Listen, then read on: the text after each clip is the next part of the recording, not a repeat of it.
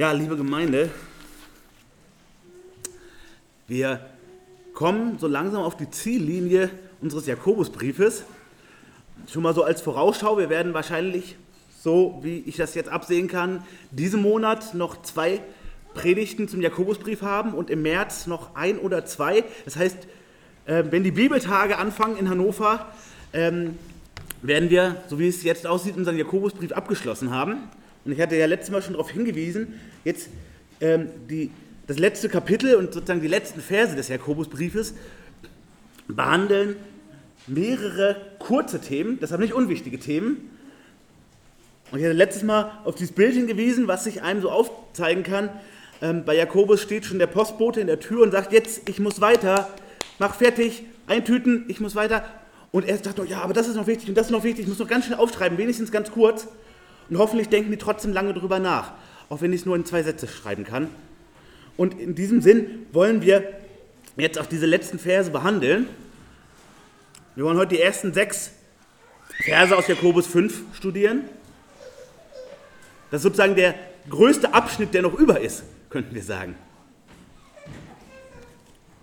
Und Jakobus, den wir sowieso kennen als Freund klarer Worte, Mitglied im Verein für deutliche Aussprache,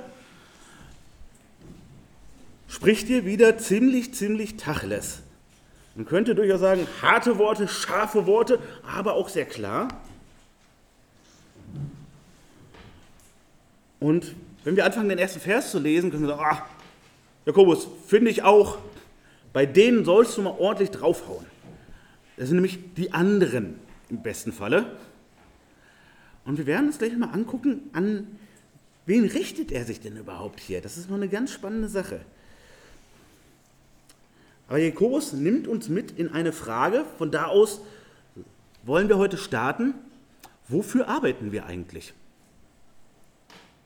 Das ist nicht so eine allgemeine Frage, arbeite ich um zu leben oder lebe ich um zu arbeiten, ähm, sondern wofür investiere ich wie viel meiner Arbeitszeit? Für was mache ich mehr als nötig?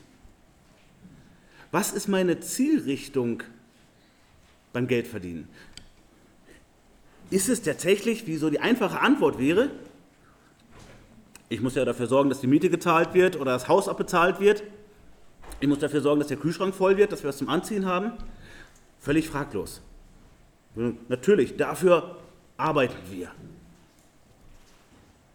Aber Jakobus ähm, fordert uns auf, genauer hinzuschauen. Er fordert uns auf, genauer hinzuschauen, was ist unsere Zielrichtung beim Geldverdienen. Was ist unsere Zielrichtung beim Karrieremachen? Was ist unsere Zielrichtung beim Bausparvertrag? Was ist unsere Zielrichtung beim Kauf des nächsten Autos, beim nächsten Umbau bei uns daheim. Der amerikanische nichtchristliche Philosoph John Serson stellt die Frage, warum bleiben wir in dieser Tretmühle von immer mehr Arbeit, vor allem aber immer mehr Gelddurchfluss? Wofür machen wir das?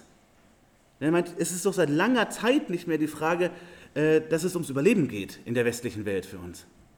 Also warum machen wir das mit? Warum ist es nicht so, dass wir bei diesem steigenden Wohlstand eher sagen, wow, ich kann weniger arbeiten? Und er spricht davon, dass es eine Objektwelt ist. Eine Objektwelt, die ähnlich ist wie Kultgegenstände in heidnischen Kulturen also Dinge, die kaum einen Nutzwert haben, die dazu da sind, konsumiert zu werden, um ein Erlebnis zu haben, um es anderen zu zeigen, um dabei zu sein,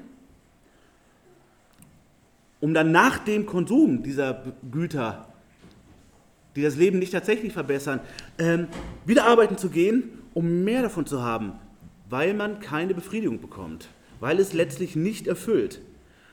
Weil all die Plackerei und die Stundenerhöhung nicht dazu führen, dass man zufrieden wird.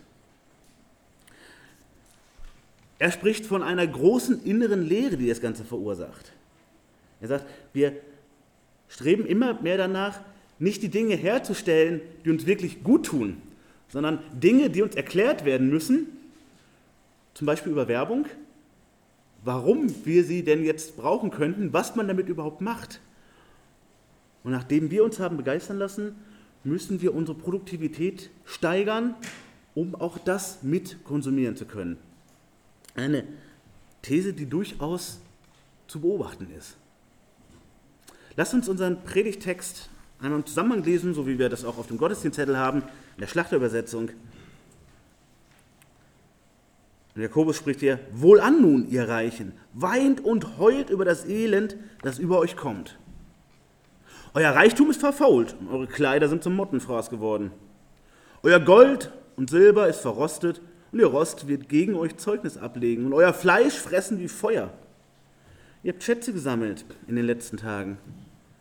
Siehe, der Lohn der Arbeiter, die euch die Felder abgemäht haben, der aber von euch zurückbehalten worden ist, er schreit und das Rufen der Schnitter ist dem Herrn der Herrscher zu Ohren gekommen. Ihr habt euch dem Genuss hingegeben und üppig gelebt auf Erden. Ihr habt eure Seelen gemästet wie an einem Schlachttag. Ihr habt den Gerechten verurteilt, ihn getötet. Er hat euch nicht widerstanden. Herr, bitte schließ uns dein Wort jetzt auf und bitte sprich du wirklich in unser Leben hinein und mach uns deutlich, was und wen du meinst. Und bitte hilf, dass wir uns selbst gut prüfen können und dass wir in guter Verantwortung mit dem umgehen, was du uns anvertraust. Amen. Jakobus, so ganz im Stil der alttestamentarischen Propheten, kreidet hier soziale Missstände an. Soziale Missstände, aber mit einer geistlichen Dimension. Und er schimpft auf eine Gruppe, über die man heute auch öffentlich sehr einfach schimpfen kann, weil es zum Mainstream gehört, dass sie die Bösen sind, die Reichen. Die Reichen sind auf jeden Fall im heutigen Kontext tendenziell immer die anderen. Also ich bin entweder arm oder vielleicht wohlhabend, aber nicht so reich. Ich bin vielleicht ganz gut betucht, aber reich bin ich nicht, denn reich ist tendenziell auch heute eher ein Schimpfwort.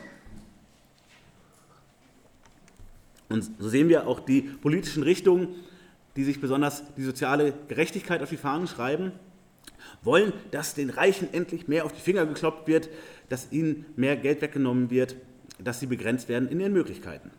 Also könnte man meinen, Mensch, Jakobus, endlich predigst du mal was in den Zeitgeist hinein. Etwas, was man heute auch öffentlich verkündigen kann, ohne dass man schief angeguckt wird, auch von Freunden unserer Zeiten des Mainstreams. Also die Reichen, die da oben, die nehmen uns ja sowieso nur aus. Die anderen sind es, die alles kaputt machen. Und auch hier sehen wir, es geht um Ausbeutung, geht darum, wo, wo kommt es her, wie geht ihr damit um, was hat das für Folgen. Es klingt ein bisschen wie Attack, Greenpeace, doch was meint Jakobus tatsächlich? Wir müssen hier erst einmal klären, wer ist reich? Wer ist reich in dem Sinne, wie es hier gemeint ist? Was ist Reichtum? Kaum einer von uns würde wahrscheinlich sich als finanziell oder materiell reich verstehen. Vielleicht noch als reich beschenkt. Aber reich? Wir müssen erstmal deutlich machen, dass die Definition von Reichtum nicht davon abhängt, was ist die Normalität in unserer Zeit oder in unserer Kultur. Also, bin ich reich, wenn ich 10.000 Euro auf meinem Konto zur Verfügung liegen habe, ist das schon reich? Oder wenn ich 100.000 liegen habe? Bin ich reich, wenn alle 100.000 liegen haben, wenn das normal ist? Was für eine Kaufkraft sind 100.000 Euro? Wir sehen, das Ganze hat so diverse Dimensionen, die wir jetzt hier nicht alle ausführen können. Aber wir müssen uns deutlich machen, so einfach ist es nicht. Reich bedeutet letztlich, dass ich deutlich mehr habe als ich brauche, um zu überleben. Dass ich deutlich mehr habe, als ich brauche für Essen, Trinken, Obdach, Kleidung. Viele Menschen zu vielen Zeiten hätten schon definiert, wenn ich mehr als genug zum Anziehen habe und eine warme Schlafstätte, sogar eine eigene Schlafstätte und im Normalfall sogar Medizin, das ist schon sehr, sehr reich. Zu vielen Zeiten der Menschheitsgeschichte hatten das nicht mal Könige.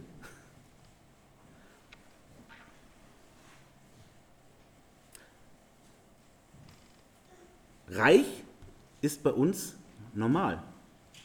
Reich ist bei uns normal, nicht weil es nicht noch welche geben würde, die noch reicher sind, die noch mehr Geld haben, die noch mehr zur Schau tragen können, die noch mehr davon einsetzen oder aufsparen können oder investieren können. Nein, reich ist bei uns normal, selbst wenn wir am unteren Einkommenslimit sind, weil wir in diesem Land zu dieser Zeit, im Moment zumindest noch, immer weitaus mehr haben, als wir tatsächlich brauchen. Wir müssen sortieren, was brauchen wir tatsächlich. Und wenn wir jetzt eine lange Liste anfangen würden, von dem, wo wir sagen, das brauche ich. Ich brauche meinen Frischkäse Marke XY, sonst schmeckt das Frühstück nicht. Nicht in diesem Sinne brauchen. Ich brauche die frischen Bäckerbrötchen, der aufgebackenen oder gar der Toast macht nicht einen guten Tagesbeginn. Also, wir machen uns langsam deutlich, ja, wir sind materiell reich. Wir tragen unsere Kleider nicht auf, müssen gucken, wie wir neue herkriegen. Wir sagen, oh, die Schuhe haben überall Löcher, ich muss auf neue sparen.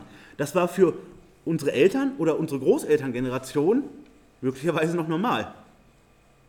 Für uns unvorstellbar. Schon mal überlegt, wie wäre es, wenn es bei uns mal wäre wie bei unseren Großeltern? Sagen, die Kleider sind zerschlissen, aber im Moment ist halt nichts anderes drin. Ihr liebe Kinder, ihr habt Löcher in den Hosen, nicht weil die cool sind, sondern weil die kaputt sind. Und sagt, ich will so nicht in die Schule sehen. Guck mal, das sieht aus wie. Und eure Mama sagt, ja, wir kaufen dir bald mal wieder eine neue, aber wir müssen erst mal zwei, drei Monate sparen. Ist ja Sommer, ist gut belüftet, aber zum Winter hin, da, bis dahin haben wir gespart. Wow, was würdet ihr sagen? Wir sind, wir sind total arm. Wir sind tot. Nee, das wäre schon fast normal. Und Gott hat uns nicht verheißen, dass wir materiellen Wohlstand haben. Das hat er nicht verheißen. Und trotzdem, hier und heute, dürfen in einer Zeit sein, wo wir solche Gedanken uns kaum noch vorstellen können, dass es wirklich so sein könnte.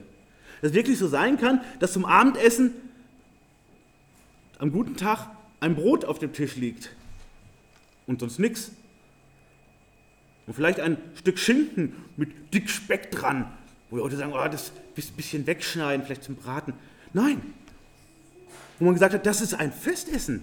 Wir haben Brot und Schinken. Boah, was für ein guter Tag. Und es gibt nicht nur Wasser zu trinken aus dem Brunnen.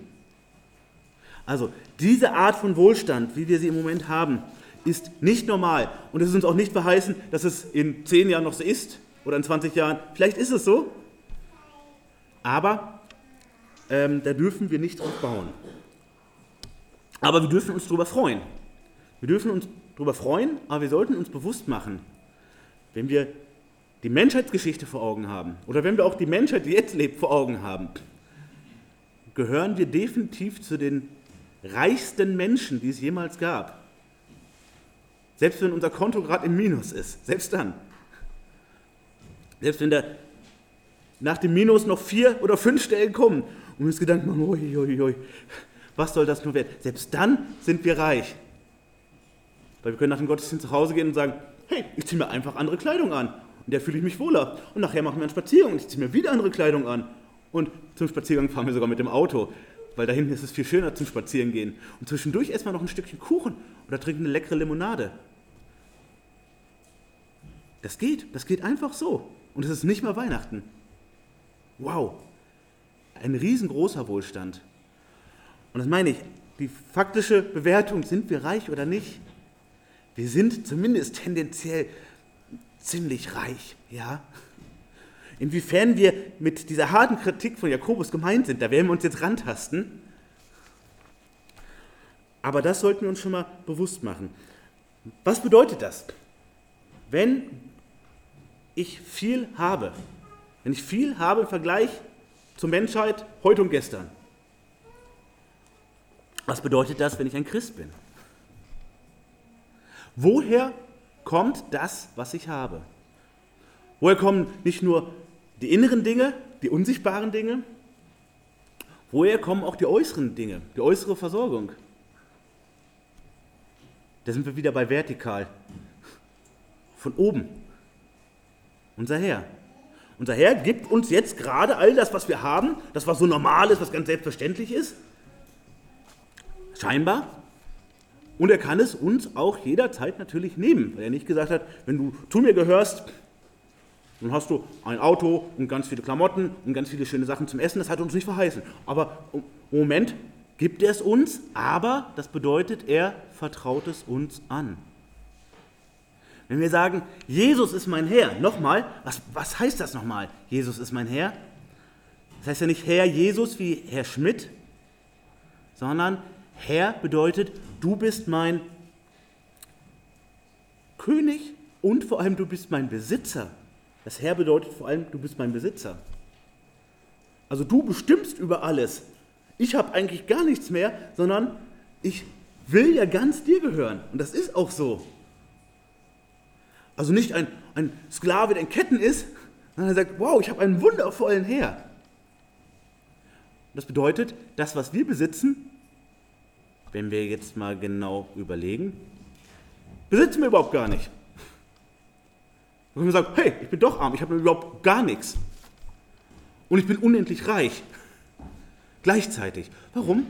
Weil all das, was ich besitze, sei es das Geld in der Tasche oder auf dem Konto oder in meinem Aktiendepot oder wo auch immer wir unser Geld aufbewahren, und alle materiellen Güter gehören nicht mehr mir, wenn Jesus mein Herr ist, sondern ihm. Und er sagt, ja, du, der, du gehörst mir, du bist mein, mein Mitarbeiter und ich vertraue dir diese Dinge jetzt für einen bestimmten Zeitraum an. Was bedeutet das für unsere Zielrichtung? Handel damit so, wie es Jesus ehrt und wie es Jesus gefallen würde. Das bedeutet es. Deshalb ist unser erster Punkt Besitz und Verantwortung. Besitz und Verantwortung.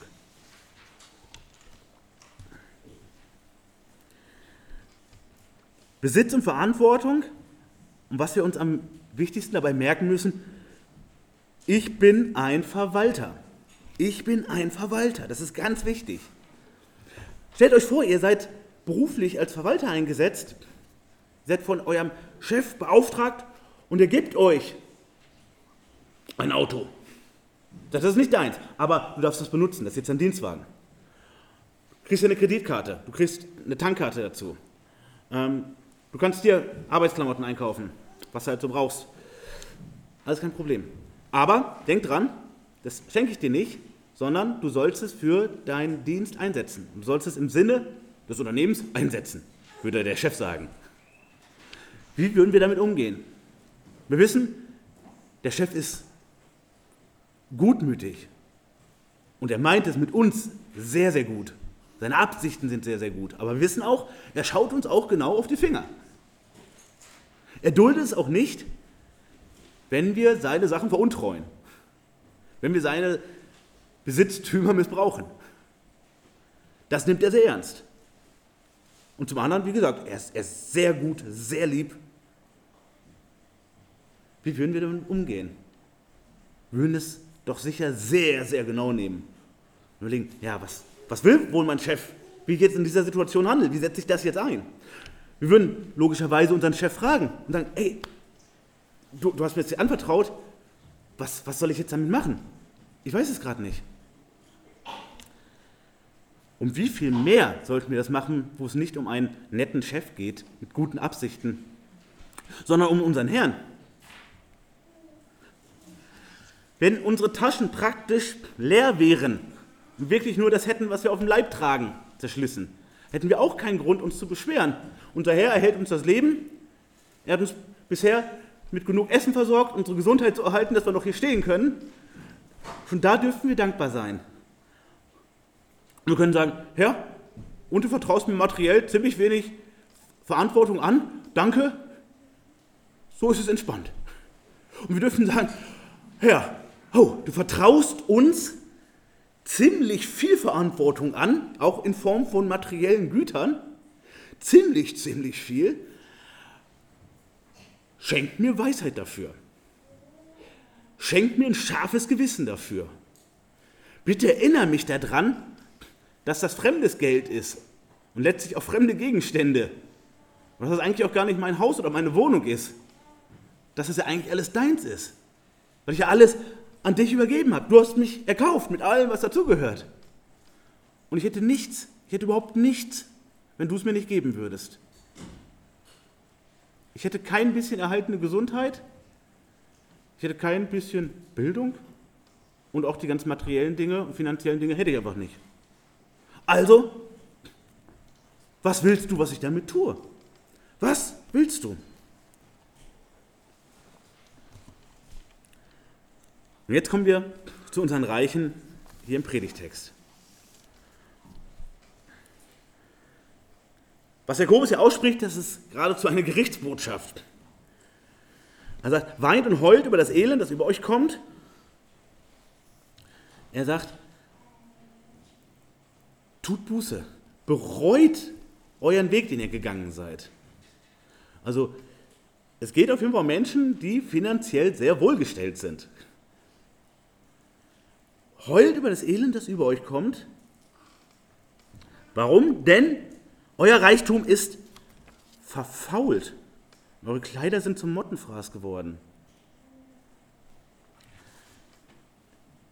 Er sagt, all die, die Pracht, die ihr habt, durch euer Geld und das, was ihr euch dafür kaufen könnt, das ist im, im Kern verfault. Das sieht vielleicht von außen noch schick aus.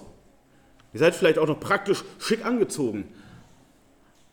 Aber innerlich ist das Ganze schon zerfressen. Innerlich hat das Ganze schon keinen Bestand mehr. Ihr steuert auf einen, einen ganz gefährlichen Punkt zu.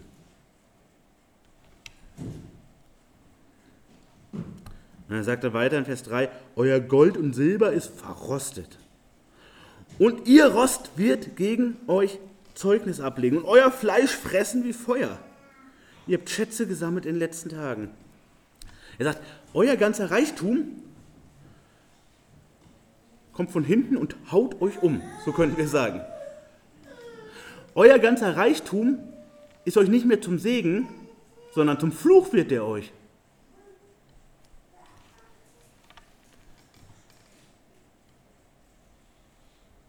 Euer Reichtum dient eurem Verderben. Und jetzt müssen wir dringend eins klären.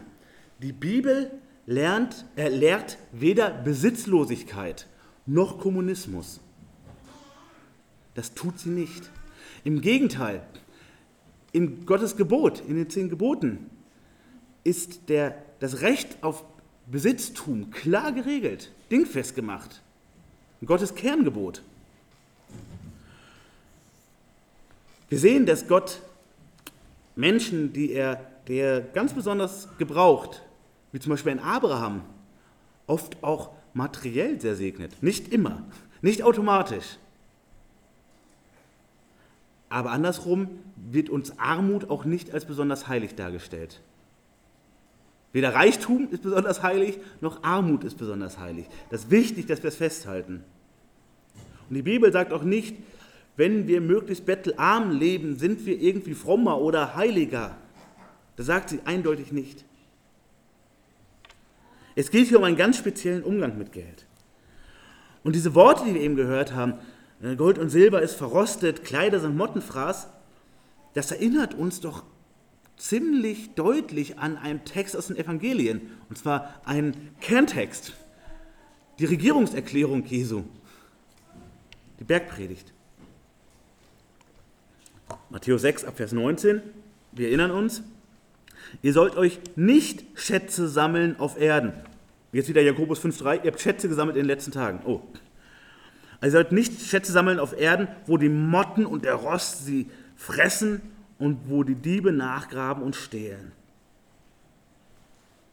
Sammelt viel mehr Schätze im Himmel, wo weder die Motten noch der Rost sie fressen, noch äh, wo die Diebe nicht nachgraben und stehlen. Und dann erklärt unser Herr, denn wo euer Schatz ist, da wird auch euer Herz sein. Und das ist hier das große Problem. Das Problem ist nicht, Gott hat ihnen viel anvertraut und sie haben es nicht schnell genug gespendet. Das ist nicht die Kritik hier. Gesundheit. Sondern ihr wart im schlechtesten Sinne weltorientiert. Es ist nicht so, dass Gott euch in eine Position gestellt hat, wo ihr ein gutes oder sehr gutes Gehalt bekommt. Das ist hier nicht die Kritik. Sondern reich bedeutet hier, ihr habt einen Fokus darauf, euer Geld zu vermehren.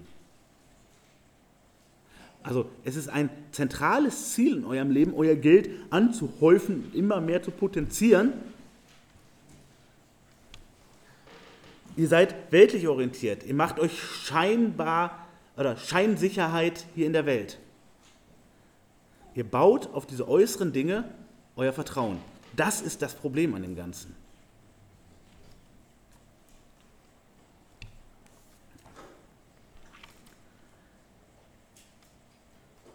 Wo euer Schatz ist, da wird auch euer Herz sein. Da, wo ihr Schätze sammelt, ob es weltliche Schätze sind, also ob es eure Holztruhe ist, die die wenigsten wahrscheinlich für sowas noch benutzen,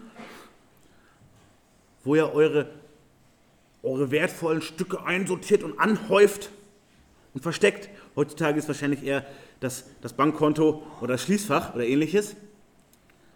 Ähm, dann ist, hängt da letztlich auch euer Herz dran, wenn ihr euch darauf fokussiert. Aber was macht stattdessen? Wir haben das letztes Jahr zur Himmelfahrt ähm, studiert, diesen Text. Sammelt geistlich Schätze, investiert geistlich. Das hat Ewigkeitswert. Also alles, was ihr euch hier anhäuft, mit immer mehr Geld verdienen oder, wir, wo wir gleich noch zu kommen, im schlimmsten Fall ergaunern, das nehmt ihr alles nicht mit, das erfüllt euch nicht, das macht euch niemals glücklich und vor allem, irgendwann liegt der 1,80 Meter tiefer und das ganze Zeug ist weg. Wenn es tatsächlich einen Wert hat, freuen sich vielleicht noch eure Kinder oder eure Enkel und wenn es nur euren persönlichen Wert hat, dann fliegt der ganze Krempel auf den Sperrmüll. Das ist der Normalfall. Das ist schlecht investiert, sagt der Herr. Das ist falsch investiert. Und vor allem, es sorgt für eine falsche Herzensausrichtung. Ich stecke logischerweise Zeit und Kraft und Energie in meine Schätze. Darum geht es ja bei Schätzen. Es geht nicht darum, ich buddel ein Loch im Garten und finde einen Schatz. Das ist ein Schatz. Und den geht es hier nicht. Wenn euch das passiert, sagt Bescheid. Wir, wir freuen, euch aufs Grill, äh, freuen uns aufs Grillfest, was ihr da macht. Aber darum geht es nicht. Sondern, dass ich danach strebe, immer noch mehr zu haben, als ich brauche, um dann nicht im Sinne von Vorsorge, auch das kritisiert die Bibel nicht, sondern ermahnt sogar dazu, vorzusorgen, zu sagen, ja, es können auch mal schlechtere Zeiten kommen. Wenn ihr es könnt, macht euch auch mal Rücklagen. Das ist damit nicht gemeint. Oder ich, ich äh, spare jetzt was für die Ausbildung meiner Kinder oder für irgendetwas. Das ist hiermit nicht gemeint. Sondern Reichtum um des Reichtums willen. Und der Herr sagt, hey, wenn du in himmlische Schätze investierst, wenn du da rein investierst, dass die Gemeinde gesünder wird und dass sie wächst, zum Beispiel. Wenn du Zeit und Kraft und auch Geld investierst in die Mission, in die geistliche Ausbildung,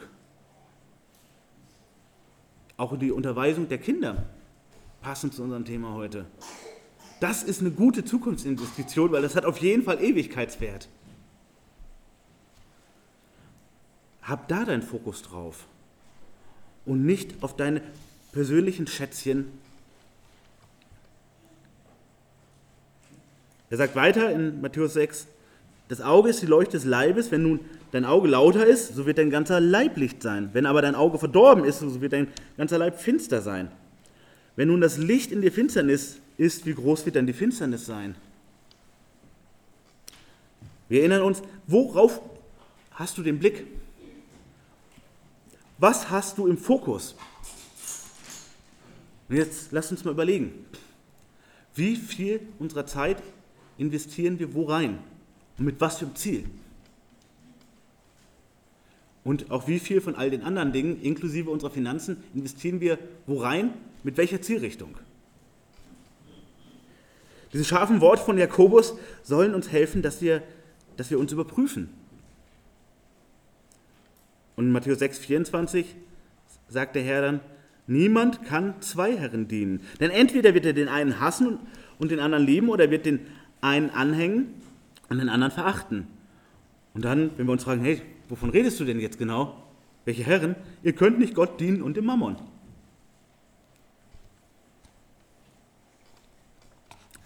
Wenn ihr nach dem Geld nachjagt, dann könnt ihr nicht zugleich Gott dienen. Das widerspricht sich. Ja, ihr sollt arbeiten. Ihr sollt arbeiten. Wer nicht arbeitet, braucht nicht essen. Lehrt uns der Apostel. Ja, da hat er recht. Wir sollen arbeiten und wir sollen auch vorsorgen und wir sollen auch unsere Lieben gut versorgen. Das sollen wir. Aber wir sollten klar überlegen, was ist Sorge und Vorsorge und Versorgung und was ist doch im schlechtesten Sinne, danke dir, Schätze anhäufen.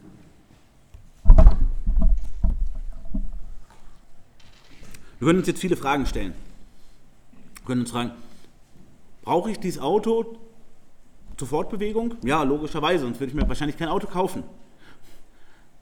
Wie viel meiner Arbeitszeit investiere ich da dran, dass das richtige Emblem vorne an dem Auto ist?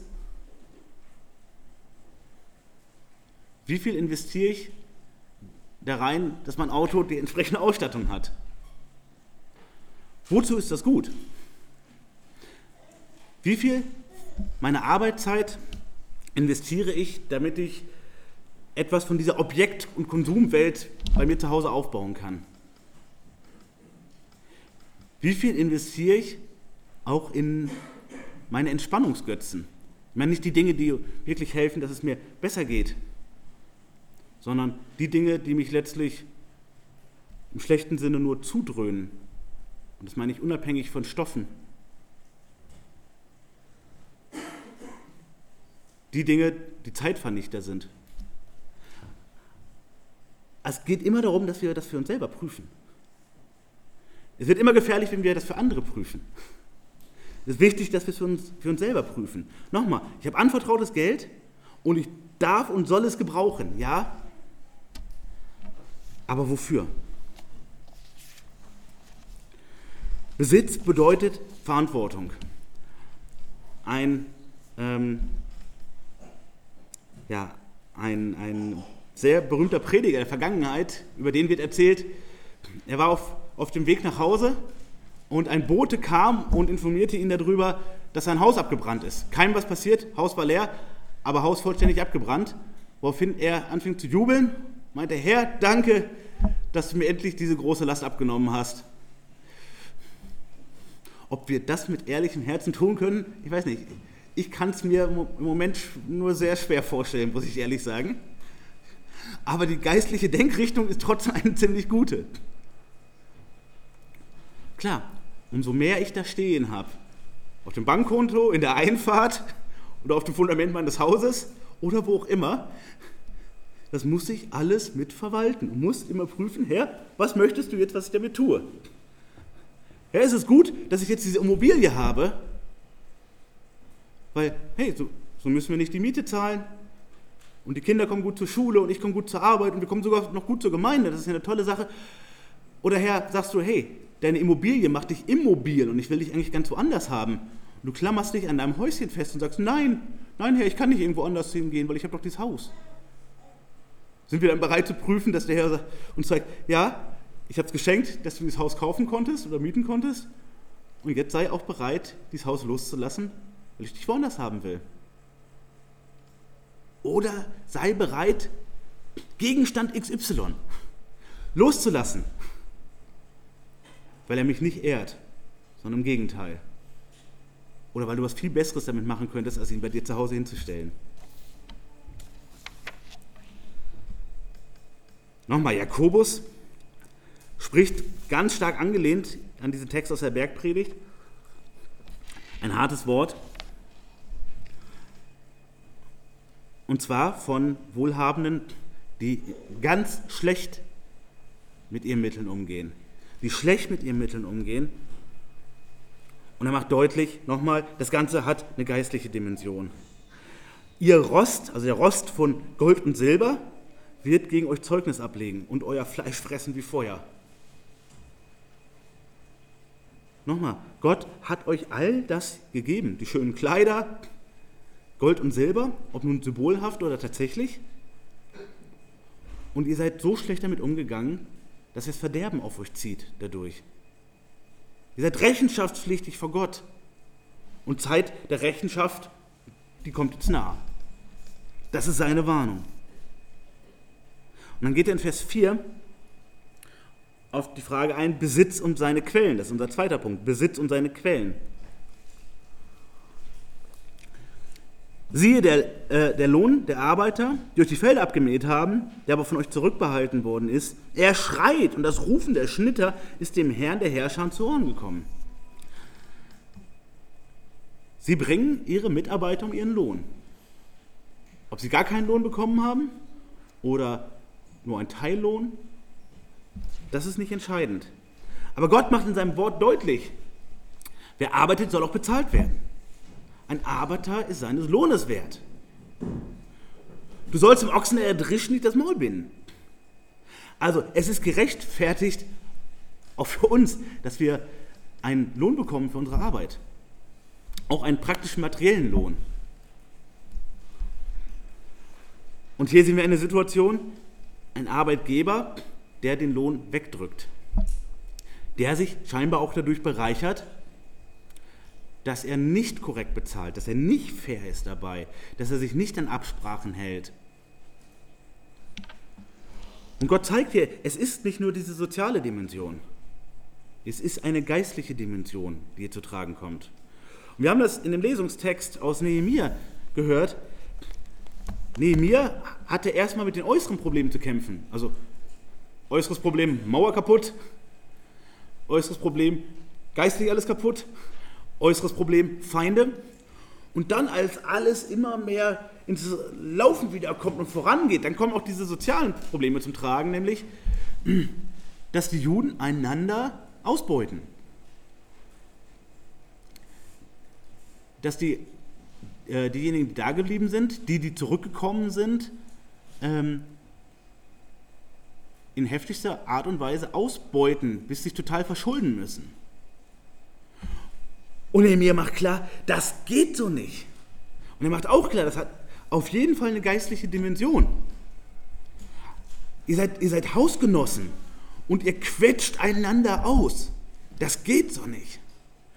Und das ist die gleiche Kerbe, in die Jakobus ja auch hineinschlägt. Das Rufen der Schnitter ist dem Herrn der Herrscher zu Ohren gekommen.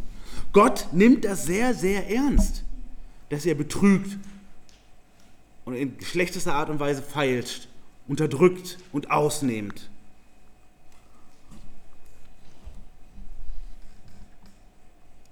Es ist nicht egal, woher unser Besitztum kommt. Es ist nicht egal, wie wir es erwerben. Gott erwartet von uns, dass wir das sauber machen, dass wir das ordentlich machen, dass wir es verantwortungsvoll machen. Und wenn wir sagen, na gut, also ich habe jetzt kein, keine Felder, ich beschäftige da keine Arbeiter, ähm, die ich um ihren Lohn bringen kann.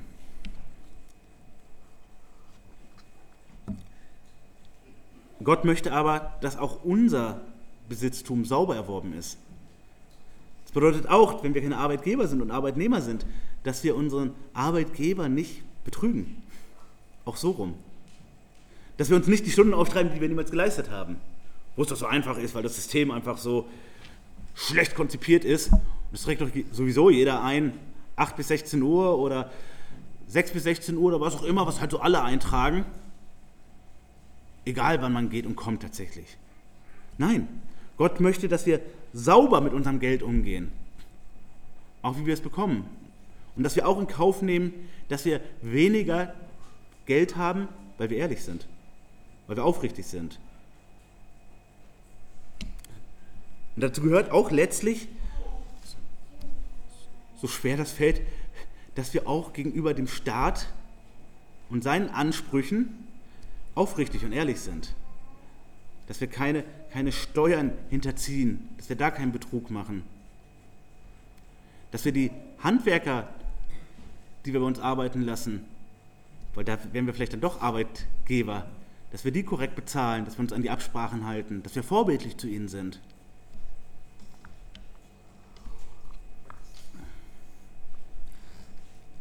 Dass wir da, wo wir Dinge verkaufen, fair sind in den Preisen. Nicht sagen, na, der andere hat Druck, da kann ich jetzt was rausschlagen. Ja, wir sollen klug sein, aber wir sollen vorbildlich sein. Wir sollen nicht ausbeuten. Und um welche Ausbeutung sollten wir uns besonders kümmern? Welche sollten wir besonders im Blick haben? Ja, die, die wir im schlimmsten Fall persönlich betreiben. Dass wir prüfen, bin ich, bin ich aufrichtig da drin? Gehe ich damit korrekt um? Ist das etwas, wofür ich Gott danken kann? Dass mein Geld jeden Monat kommt, dass ich eine Arbeitsstelle habe? Oder ist das etwas, wo ich doch im Hintergrund schon das schlechte Gewissen habe? Und sage, naja, Herr, du schreibst auch auf meinen krummen Linien gerade und das und das, was ich da abrechne, das, naja, das gehört halt womit zum Geschäft. Sage, nein, ich nehme das, nehm das ernst aber vor allem, wo es andere um ihren Lohn bringt, wo diejenigen, die ehrlich arbeiten, nicht einen ehrlichen Lohn dafür kriegen. Also es ist nicht egal, woher unser Besitz kommt. Und letztlich auch die Frage, womit verdiene ich ganz praktisch mein Geld? Dass wir uns da prüfen. Und ihr Kinder, ihr habt natürlich eine besonders tolle Situation, weil die Arbeit liegt sozusagen noch vor euch Ihr habt noch ein paar Jahre Zeit, euch zu überlegen, ähm, wie ihr als Erwachsene euer Geld verdient.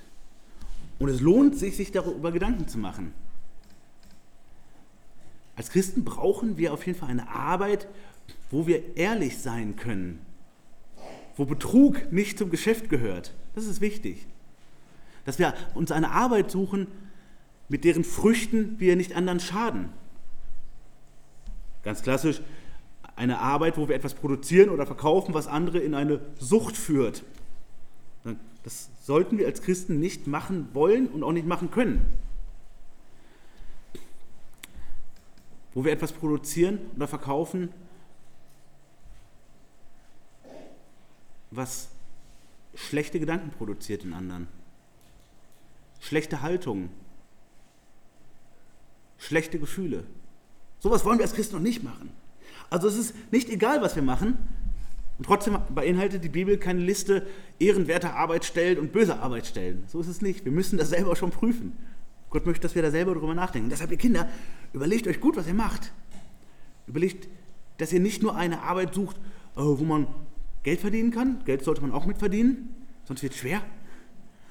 Aber eine Arbeit, wo ihr sagen könnt, da kann ich ehrlich sein und da kann ich meine Arbeit Gott ehren. Da muss ich mich hinterher nicht schämen, wo mein Geld herkommt und wem ich Lügen erzählen musste oder wen ich betrügen musste oder wie ich Menschen dazu anleite, ihre Lebenszeit zu verschwenden, anstatt sie gut zu investieren. Also Besitz und Verantwortung, Besitz und seine Quellen und dann die Frage von Besitz und sein Einsatz. Das ist unser dritter Punkt.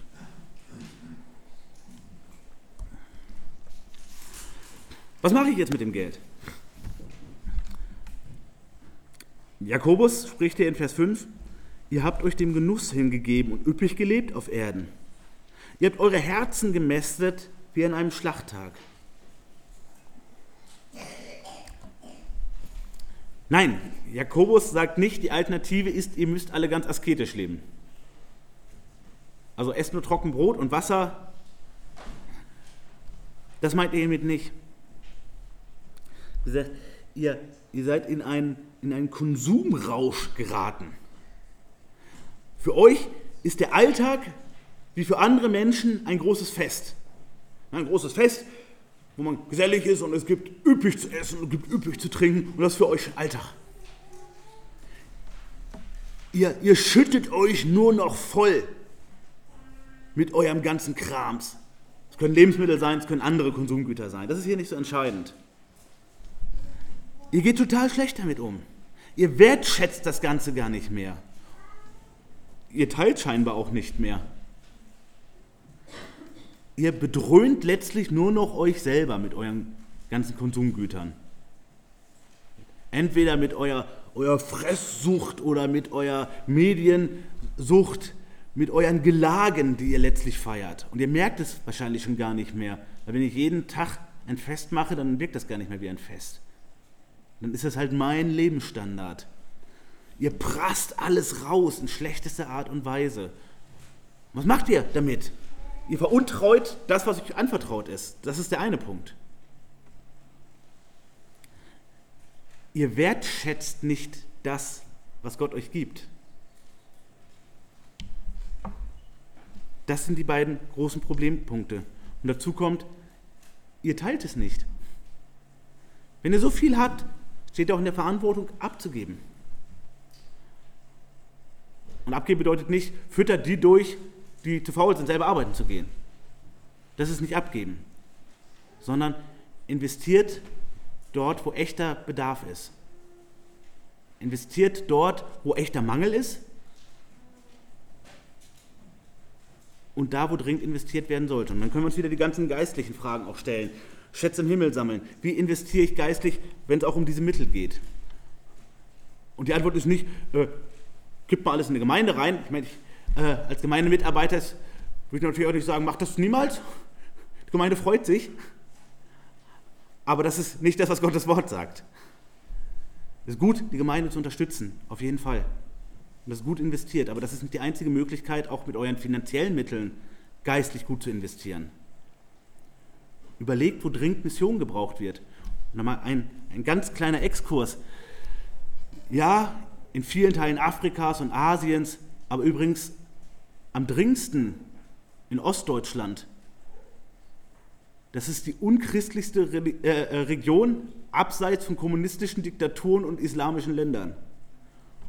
Ostdeutschland. Vielleicht investiert da in Mission. Nochmal, die geistliche Ausbildung der nächsten Generation, also angefangen bei den Kindern und dann aufwärts, das ist richtig gut investiert. Nur einige Überlegungen. Aber hier ist es das, das Gegenteil. Es geht nur um euren persönlichen Genuss. Und das ist halt wieder der alte Adams-Modus. Gott vertraut dir sein Geld an und du lebst in Saus und Braus, machst jeden Tag Party davon letztlich. Missbrauchst das Ganze und bist ein schlechter Bruder. Bist ein schlechter Diener. Ein schlechtes Königskind in deinem Verhalten. Deshalb auch diese harte, heftige Kritik und diese dringende Warnung. Gott nimmt das ernst. Gott nimmt das extrem ernst. Die Bibel spricht überhaupt gar nicht gegen Genuss. Die Bibel spricht nicht davon, dass wir nicht ein, zum Beispiel ein gutes Essen genießen dürfen. Wir sollen es in Dankbarkeit genießen, unbedingt. Die Bibel spricht auch nicht davon, dass wir auch nicht einen, einen, guten Wein genießen. Gott hat den Wein gemacht, um das Herz des Menschen zu erfreuen. Das dürfen wir alles, ja, aber bewusst und dankbar und in Maßen. Wird nicht als Dauergelage vor allem, wo wir die einzigen Gäste sind oder der Mittelpunkt. Gott sagt uns, setze deinen Besitz bewusst ein. Mach dir klar, er ist überhaupt nicht selbstverständlich. Du trägst eine Verantwortung dafür. Es ist nicht egal, wo er herkommt, die Quelle ist nicht egal. Und es ist mir wichtig, was du damit machst. Ja, du darfst für dich gebrauchen. Und im Maßstab der Menschheitsgeschichte darfst du sogar in großen Maßen für dich gebrauchen. Ja, du darfst ganz schön großen Wohlstand genießen. Das ist dir jetzt vergönnt in dieser Zeit. Aber überleg, was mache ich womit? Was ist die Zielrichtung von dem, was du mir in die Hand drückst, Herr? Und ja, Gott kann uns, wie gesagt, morgen auch das einfach wegnehmen. Wenn unser kleiner Levi ähm, etwas in die Hand bekommt, der kann damit nicht umgehen, was machen wir? Wir nehmen es ihm lieber weg. Und ganz in diesem Sinne kann unser Vater uns auch die Dinge einfach wegnehmen, mit denen wir so schlecht umgehen. Auf dass wir weiser werden. Oder, was er auch macht, er nimmt es uns vielleicht eben nicht weg und sagt, nein, ich übergebe dir diese Verantwortung und du bist schlecht damit umgegangen und ich nehme das sehr ernst. Aber ich nehme sie jetzt nicht einfach weg. Du sagst, ich trage halt keine Verantwortung mehr. Siehe, der, der angeführte Prediger, Juhu, mein Haus ist abgebrannt, keine Verantwortung mehr.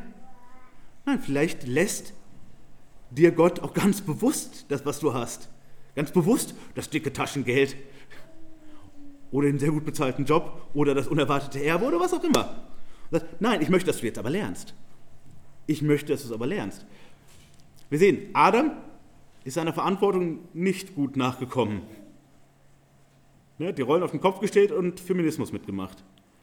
So, und was sagt Gott? Naja, also du hast jetzt eine Chance als Leitungsverantwortlicher. Ähm, wir machen das jetzt mal lieber andersrum. Wir probieren es mal lieber andersrum. Du hast versagt, das hat nichts getaugt. Nein, er sagt, nee, nee, nee, nee. Wir bleiben dabei. Ja, du hast, du hast dir ganz schön versagt.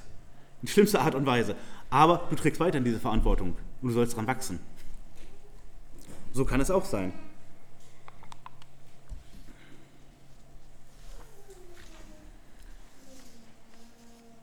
In Prediger 5 heißt es, auch wenn Gott irgendeinem Menschen Reichtum und Schätze gibt und ihm gestattet, davon zu genießen und seinen Teil zu nehmen und sich zu freuen in seiner Mühe, so ist das eine Gabe Gottes.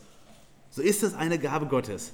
Also nochmal, Gott gibt Reichtum und Schätze und gestattet auch davon zu genießen und seinen Teil zu nehmen. Und er darf sich daran freuen. Ja, das ist eine Gabe Gottes. Nochmal. Und das ist wichtig, dass wir das im Blick behalten. Und der Herr warnt uns sehr deutlich, zum Beispiel im 1. Timotheus 6, vor Geldgier. Also das Geld und dein Besitz ist kein Selbstzweck. Es ist kein Selbstzweck. Vergiss das nicht.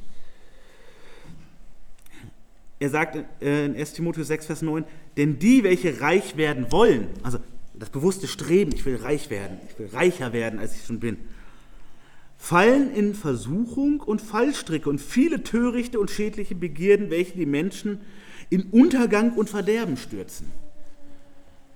Also er sagt, das ist sehr, sehr gefährlich. Du bist sehr bedroht, wenn du in diese Richtung schreitest, dass du sehr böse auf die Nase fällst. Und dann Vers 10, denn die Geldgier ist eine Wurzel alles Bösen. Ganz wichtig, da steht nicht die einzige, aber es ist eine Wurzel alles Bösen. Etliche, die sich hier hingegeben haben, sind vom Glauben abgeirrt und haben in sich selbst viel Schmerzen verursacht. Er sagt, die, da war ein zartes Glaubenspflänzchen, da war was gesät, aber der Stein, der dafür gesorgt hat, dass sie nicht weiter wachsen, war beispielsweise die Geldgier. Da ist der, der Glaubenssame ausgestreut, die waren so fokussiert auf ihre Geldgier, dass das kleine Pflänzchen kurz hochgekommen ist, aber nicht fertig gewachsen ist. So krass kann das sein, weil nochmal, wir können nicht Gott dienen und dem Mammon. Wir können uns nicht danach ausstrecken, unsere Wunschbefriedigung die ganze Zeit zu erfüllen und dabei Gott ehren. Das funktioniert nicht.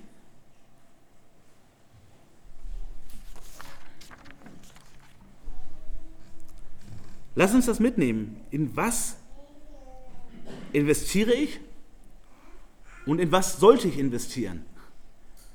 Welche Investitionen neigen zu Rost und Mottenfraß? Ich sage, hey, geistlich klüger ist es, das abzugeben. Welche Investitionen ketten mich fest in meinem Herzen? Und ich merke, da sind Dinge, die müssen nicht an und für sich böse sein. Aber sie sind so dominant auf mein Denken. Ich bin so fokussiert, dass ich unbedingt zum Beispiel das Auto kaufen muss oder unbedingt diesen Umbau machen muss, weil nur dann, dann kann ich es wirklich glücklich werden. Bei solchen Gedanken hinweg damit. Weg damit. Das soll uns nicht ketten. Wir sollten in diesem Sinn nicht immobil sein. Wir sollen dankbar sein, wenn Gott uns das Obdach gibt und wenn es schön ist und wir es schön machen können und es, es weiter wächst. Aber wenn ich merke, das ist ganz wichtig, das Allerwichtigste, Das ist wichtiger als die geistlichen Dinge. Das ist wichtiger als meine Aufgabe in meiner Familie oder meiner Ehe oder auch meine evangelistische Aufgabe. Das ist mir viel wichtiger. Hey, dann prüfe, wie du dich davon entfernen kannst. Und im krassesten Fall, wie du das loswerden kannst, was dich so festkettet in schlechtester Art und Weise. Siehe 1 Timotheus 6.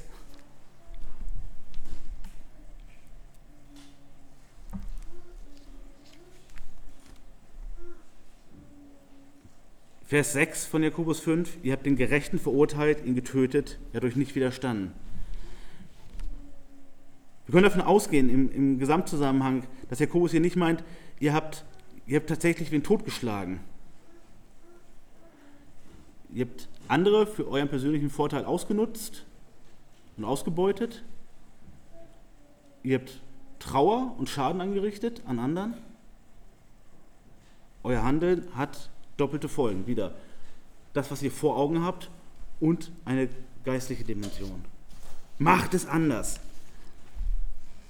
Hätte Jakobus noch mehr Zeit gehabt, so würde ich spekulieren, hätte Jakobus noch mehr Zeit gehabt, vielleicht hätte er auch dazu geschrieben, macht es stattdessen so und so und so. Aber er war, wusste schon, dass andere Schreiber der Bibel darauf eingegangen sind. Das haben wir uns eben auch angeschaut. Aber Jakobus war unter Zeitdruck, so scheint es. Jakobus musste noch schnell diese Ermahnung schreiben, diese dringende Warnung. Hey, ihr, dem so viel anvertraut ist, ihr seid so schlecht damit umgegangen. Ihr zieht echt Gericht auf euch. Macht euch das bewusst. Gott nimmt euch ernst. Und Besitz ist nicht für eure Ego-Befriedigung da. Gott beschenkt euch mit so vielen Dingen, die nicht normal sind.